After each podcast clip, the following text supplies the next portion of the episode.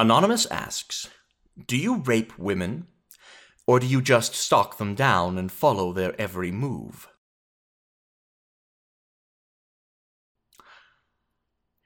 You must be a joy at parties. At first, I wasn't going to answer this. I had considered letting it fade from both my inbox and my memory, but then I thought, oh, why pass up a moment to tear off the proverbial strip? Now, when I see something like this, given what I've answered before, I can't even get mad.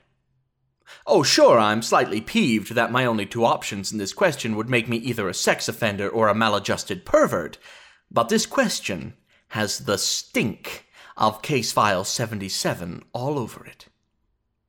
For those of you who haven't been around long, Case File 77 asked me if I had ever committed a sexual assault on a woman before, apologizing for being candid, but hey, I was a criminal after all.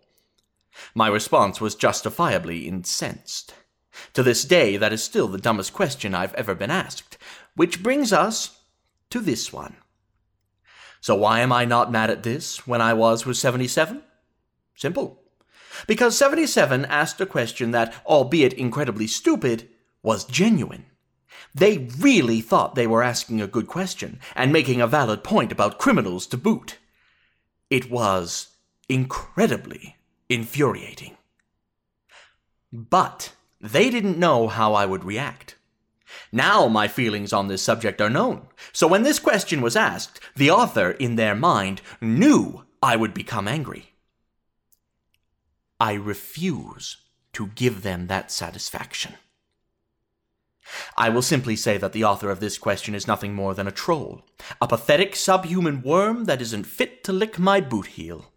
Furthermore, shame on you for using such a serious issue as a means to simply try to get my goat, you insensitive piece of garbage. We're done here.